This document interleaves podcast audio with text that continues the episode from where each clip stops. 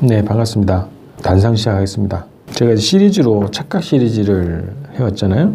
네, 아직 두 개가 남았습니다. 준비한 두 개가 남았는데 오늘은 그걸 약간 쉬고 자유한국당 얘기를 좀 해야 되겠습니다. 이번 토요일 날 자유한국당 해체 촛불 집회가 좀 대규모로 열리고 있는 열릴 예정인데 마지막에 그 광고 좀 말씀드리고요. 자유한국당을 주제로 오늘 또 말씀을 드리려고 합니다. 자유한국당을 해체하라 요구가 경향각지에서 또 다양한 단체에서 요구를 하고 있습니다. 제가 생각하는 자유한국당이 정치하는 방식에 대해서 좀 말씀을 드리고 자유한국당을 해체시키는 방법 제가 생각하는 방식입니다. 요거에 대해서 좀 말씀드리고자 하는데요. 그 댓글 음, 써주신 분 중에 이게 마이크가 좀 울린다고 얘기를 하셔서 제가 다시 들어보니까 어, 좀 물려요. 그래서 이 공간이 그럴 수도 있고 이게 제가 핸드폰으로 찍는 겁니다. 그래서 좀 이렇게 뭐랄까 전문적인 장비는 아니거든요. 어, 그래서 이 마이크도 또 핸드폰용으로 지금 돼 있어서 그러긴 한데 어쨌든 최대한 한번 조정을 거쳐 보겠습니다. 자유한국당이 요즘에 그 황교안 대표 선출하고 나서 막 나가죠. 아주 노골적으로 정치권의 태극기 부대라고 할 정도로 막말을 쏟아내고 있습니다. 근데 그 막말 중에 핵심은 크게 이제 두 가지로 모아지는 것 같아요. 반북 대결 정책, 음, 반평화, 반민족 정책. 요게 한 음, 줄기를 차지하고요. 그 다음에 반개혁, 반문재인으로 대표되는 주장, 이 두 가지 줄기로 지금 정치권에서 태극기 부대 역할을 하고 있는데요. 70년 동안 이 자유한국당이 걸어온 역사를 쭉 보면 자유한국당의 태생은 친일 세력들이죠. 친일파 세력들이 해방 이후에 청산되었어야 할 이 세력들이 어, 정치권으로 들어오고 관료 사회로 다시 복귀하고 미국의 선택 이런 걸로 해서 다시 예, 원래 있던 자리로 어, 돌아온 세력들이 이 세력, 세력 들의 선조입니다. 출발점이죠. 이들의 입장에서는 미국이 생명의 은인이지 않겠어요? 해방 이후에 청산되었어야 할 그들의 친일 행각들, 심판받았어야 할 그들의 어, 생명, 권력, 재산 음, 이런 것들이 철저하게 온전히 미국에 의해서 완전히 원상태로 복귀된 것 아닙니까? 그래서 이들의 심리는 그게 있죠. 아, 지금에 대해서는 미국이다. 미국이라고 하는 튼튼한 동아줄을 잡으면 음, 자기의 친일 행각, 친일 범죄 행각도 무마될 수 있고 자기들이 누려왔던 음, 부와 권력, 기득권을 지속할 수 있다. 이런 믿음이 생겼겠죠. 거의 종교적 신념으로 굳어졌을 겁니다. 그래서 이들이 어, 생존하는 방식은 철저하게 미국의 정책에 복종하는 것, 미국의 정책을 앞장서서 눈치껏 서둘러서 실행하는 것. 이것이 이들의 정치 행보였고 이들의 생존 방식이었다 이겁니다. 그래서 어떤 전략, 어떤 인간의 어, 이성적인 그런 감각으로 정치를 하는 것이 아니라 거의 동물적 감각으로 그리고 종교적 신념에 가까운 그런 심리 상태로 정치를 해온 것이라고 봅니다. 그래서 이들의 기본 기조가 미국이 바라는 대로 바라는 대로 반공 반북 대결 정책 그리고 음, 거기서 파생된 빨갱이 종북몰이 예, 이런 것이 정치의 8, 90%였다고 해도 과언이 아닐 겁니다.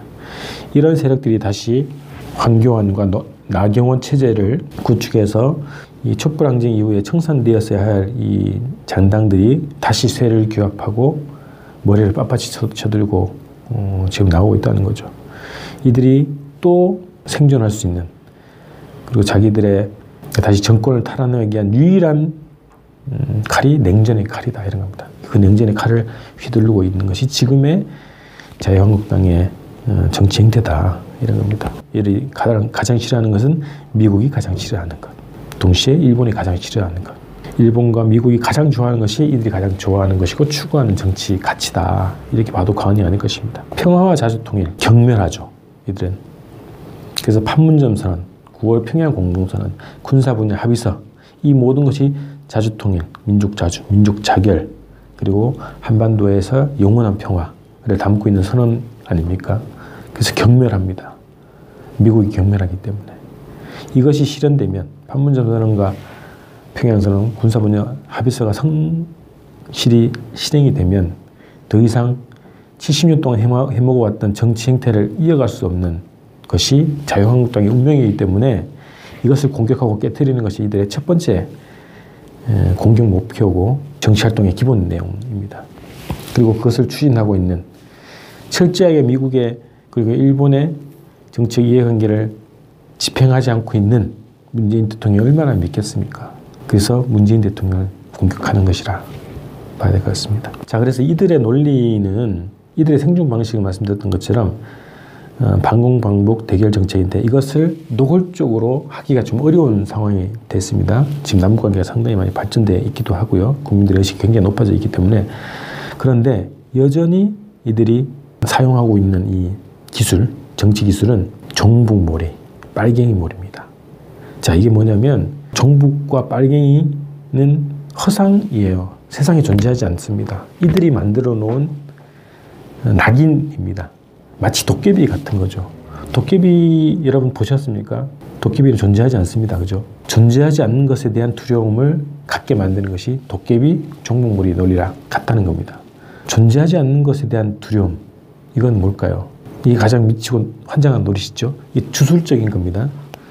자, 도깨비가 사람을 해칠 것이다. 라고 하는 존재하지 않는 것이 우리를 공포에 몰아넣는 이런 논리와 비슷하게 전국몰이가 그런 작용을 하고 있다는 거죠. 그래서 사람들이 정치의식을 마비시키고 이 공포를 가지고 위협하고 협박하고 폭력으로 기득권을 유지한 것이 자유한국당입니다. 그래서 이 논리는 이겁니다. 가해자가 피해자한테 해명하라는 식으로 만들어버리는 완전히 도돌이표 방식이에요.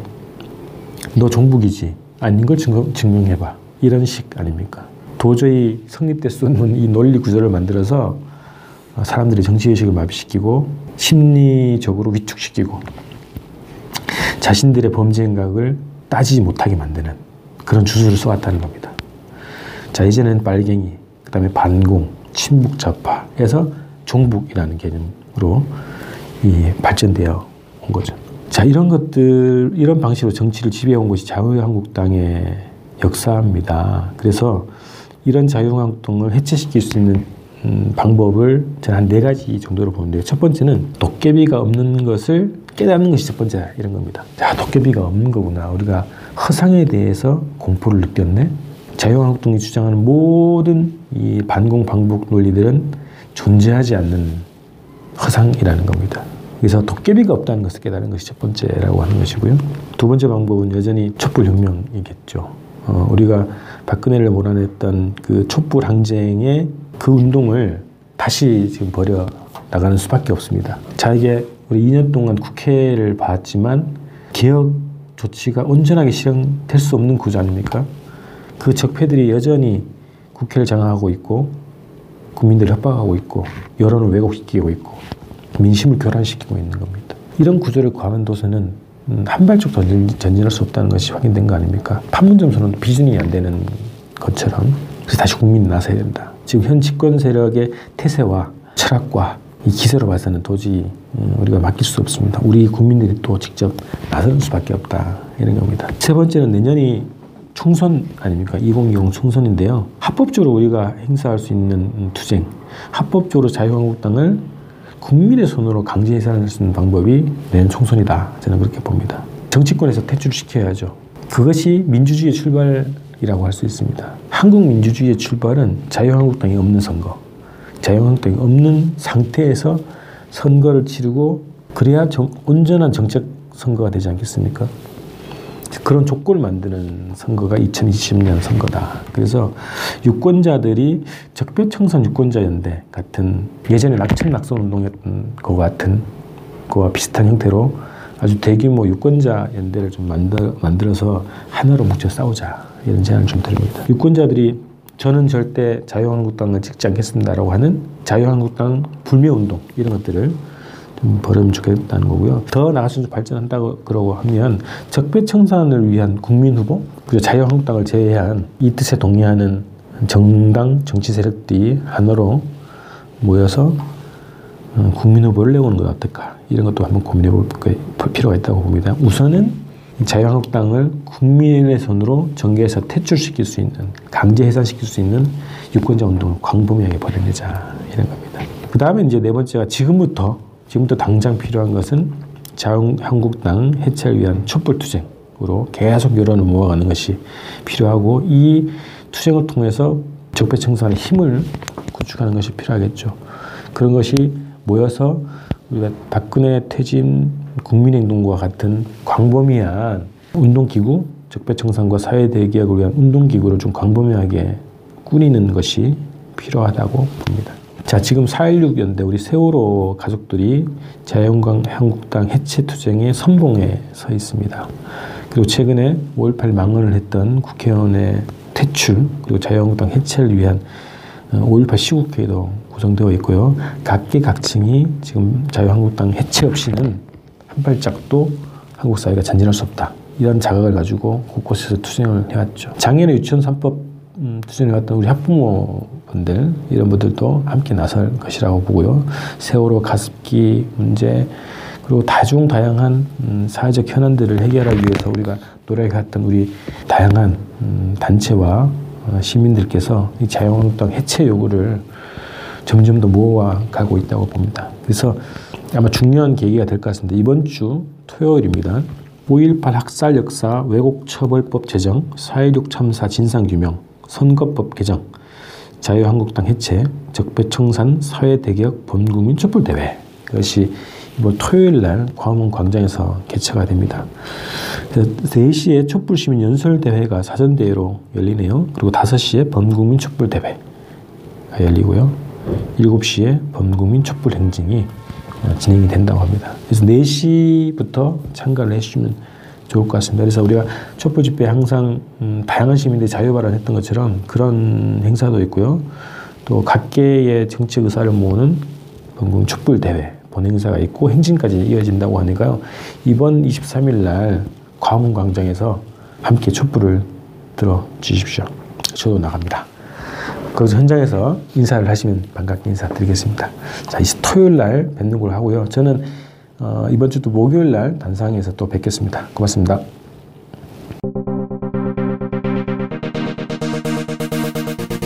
개꼬리 3년 묻어도 황무 못 된다는 옛말이 있습니다. 지금 개꼬리가 무엇인가요? 그렇습니다. 자유한국당입니다. 그들은 적폐 탄핵 잔당입니다. 그리고 군사독재의 잔당입니다. 그들이 요즘 광주항쟁을 모독하는 망언을 하는 것도 군사 독재의 잔당이기 때문입니다. 그런데 또 있습니다. 이들은 친일파의 후에 친일 잔당입니다. 그러니까 남북이 화해하면 일본과 멀어질까봐 걱정합니다. 탄핵 잔당, 군사 독재 잔당, 친일 잔당이 이렇게 망언을 쏟아붓게 하기 위해 우리가 촛불을 들었습니까? 아니지요. 다시 촛불을 들어서 이 적폐의 잔당들을 쓸어버립시다. 3월 23일 오후 5시 광화문 광장. 우리 모두 힘을 합쳐 잔당들을 쓸어버리고 진정한 촛불 혁명을 이룩합시다. 니들은 맨날 선거 땐 친절하지 니들은 맨날 이런 땐 큰절하지